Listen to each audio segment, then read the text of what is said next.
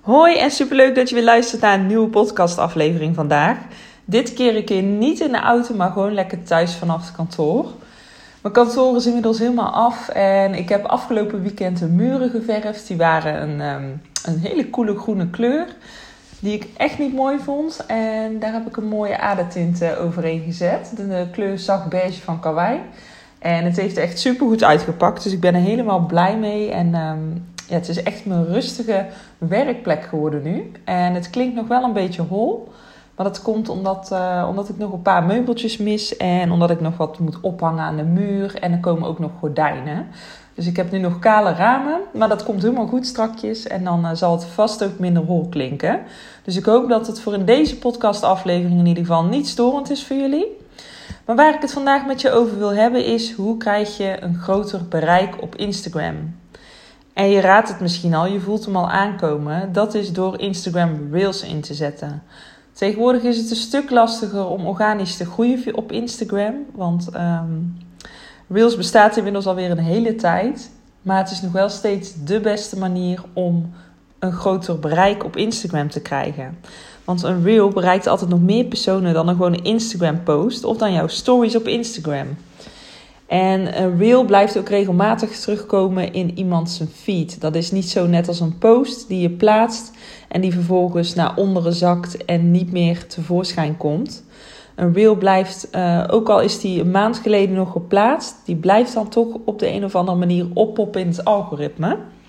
En daarom is het ook een goed idee om reels in te zetten nog als je een groter bereik wilt krijgen op Instagram. Maar hoe maak je nu een goede reel en hoe zet je die nu in? Allereerst is het leuk om jezelf te laten zien in een reel. Natuurlijk kun je je werk laten zien, dus de foto's die je maakt. Maar je zou ook gebruik kunnen maken van een kleine behind the scenes bijvoorbeeld, waarop jij als fotograaf te zien bent. En dat je daarna bijvoorbeeld de gemaakte foto's deelt.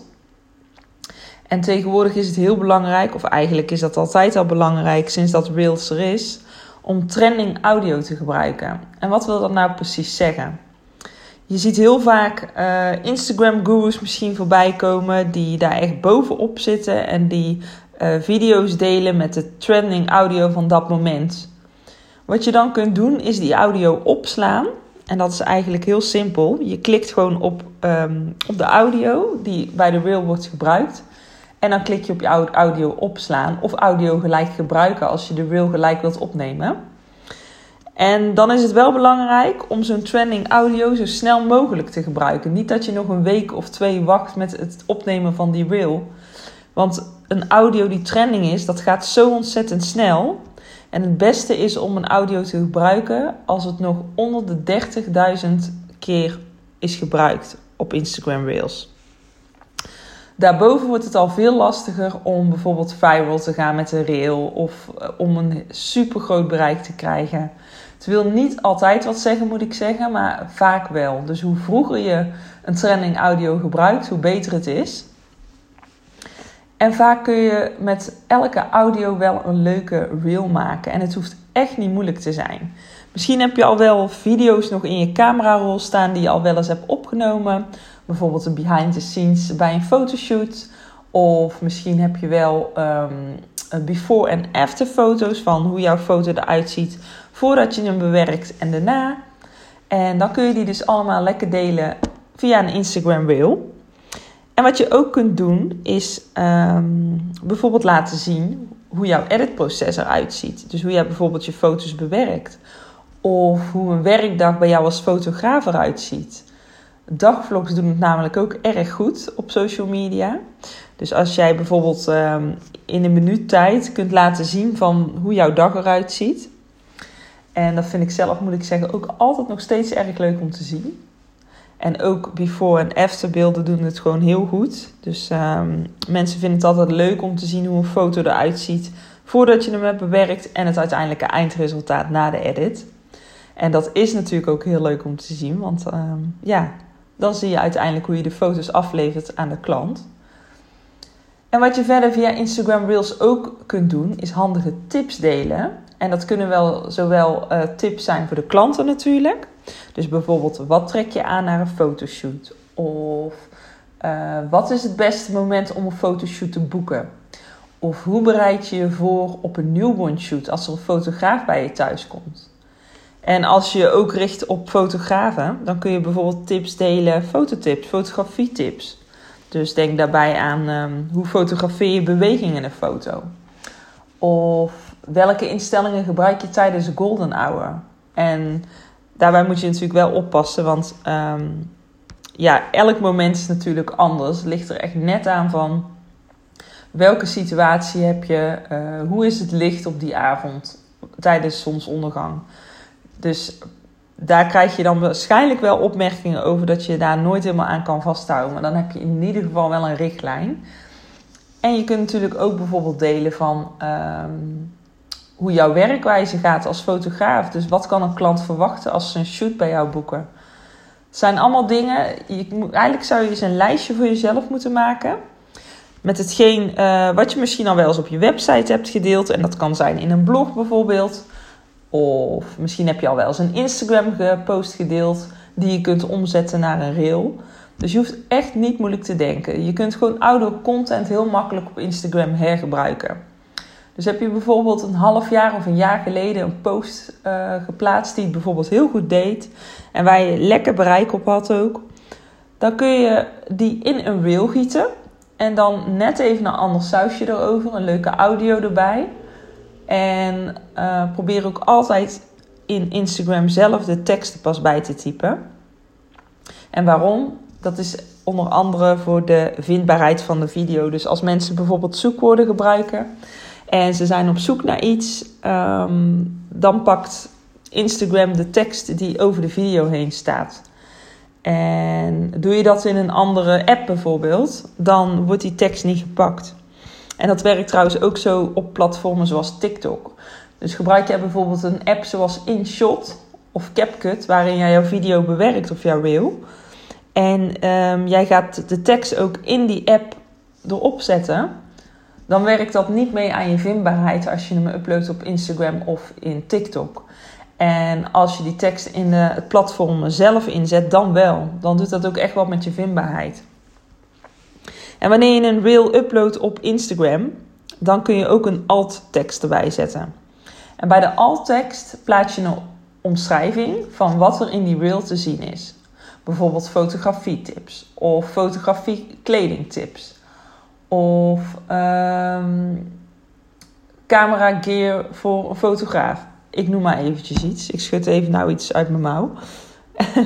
en um, die alt-tekst die zorgt er dus voor dat als mensen bepaalde zoekwoorden gebruiken en gaan zoeken op Instagram, dat jouw reel oppopt. Dus dat is ook iets wat je niet moet vergeten en wat wel ontzettend vaak vergeten wordt. Dus hopelijk heb je ook iets aan die tip. En dan is natuurlijk nog als laatste belangrijk als je reels gaat maken om een goede foto erop te zetten. Dus de beginfoto van je reel.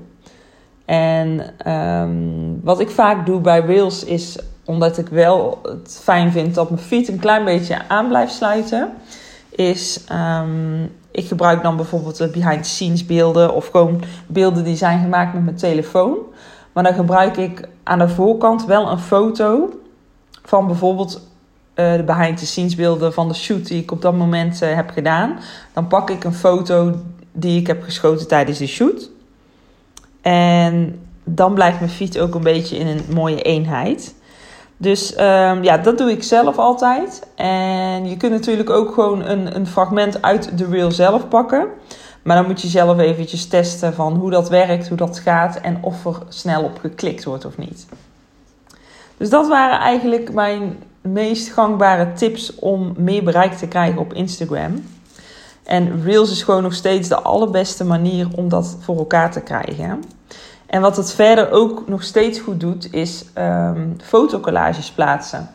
Mensen blijven dan langer op je posten um, of op je Instagram zitten qua tijd, omdat ze door een post heen moeten scrollen. Je hebt bijvoorbeeld hele handige apps daarvoor. En eentje daarvan is uh, ja, SCRL.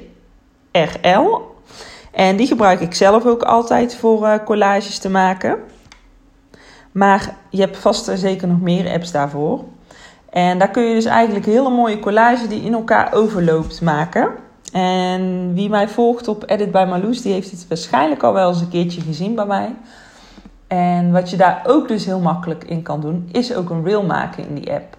Als je die app opent, dan heb je onderaan staan uh, reel of gewoon fotogalerij. En als je een fotogalerij maakt, kun je die dus ook omzetten in reel.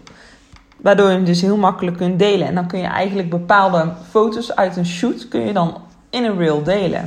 Waardoor, de, waardoor je dus ook weer een groter bereik krijgt. En verder is het alles bij elkaar natuurlijk belangrijk om actief te blijven op social media. Zolang je maar consequent blijft. Dus het is natuurlijk niet de bedoeling dat jij één reel in de week gaat plaatsen en vervolgens helemaal niets. Het is juist belangrijk om consequent te blijven. Dus post één story of twee stories per dag, het liefst drie. S ochtends, middags en s avonds. Maar dat is natuurlijk niet voor iedereen haalbaar. En uh, nou moet ik zeggen, dat is voor mij ook zeker niet altijd haalbaar. Ik probeer het altijd zo goed mogelijk en ik ben zeker wel vier keer in de week actief op mijn Instagram altijd. Um, en ik post ook echt wel drie, vier keer in de week een foto of een reel. Wat ik meestal doe is één keer in de week een reel en dan drie keer in de week een foto of een fotogalerij. En op stories probeer ik altijd elke dag wel een beetje actief te zijn. En dan deel ik bijvoorbeeld uh, dat ik aan het uh, foto's bewerken ben. Of dan deel ik dat ik een galerij heb verstuurd naar een klant. Of dan deel ik bijvoorbeeld dat ik een shoot heb. En dan uh, met een mooie behind the scenes van de locatie zelf. En dat wordt altijd wel erg goed bekeken ook. Dus dat vinden mensen ook vaak leuk om te zien. Dus ik ben heel benieuwd of jij zelf al wel eens reels hebt geplaatst. Wat jij ervan vindt. En of jij ook inderdaad merkt dat je er een groter bereik door krijgt. En wat ook interessant is bij Reels om te zien, is kijken hoe vaak je post is opge of je Reel is opgeslagen. Zo heb ik bijvoorbeeld er Reels bij zitten die wel 70 tot 80 keer zijn opgeslagen. En dan weet je gewoon dat je een goede reel hebt gemaakt, die mensen dus later terug willen kijken, omdat je bijvoorbeeld handige tips hebt gedeeld. Dus dat uh, adviseer ik ook altijd zeker om te doen. Kijk altijd eventjes naar hoe vaak je reel is opgeslagen.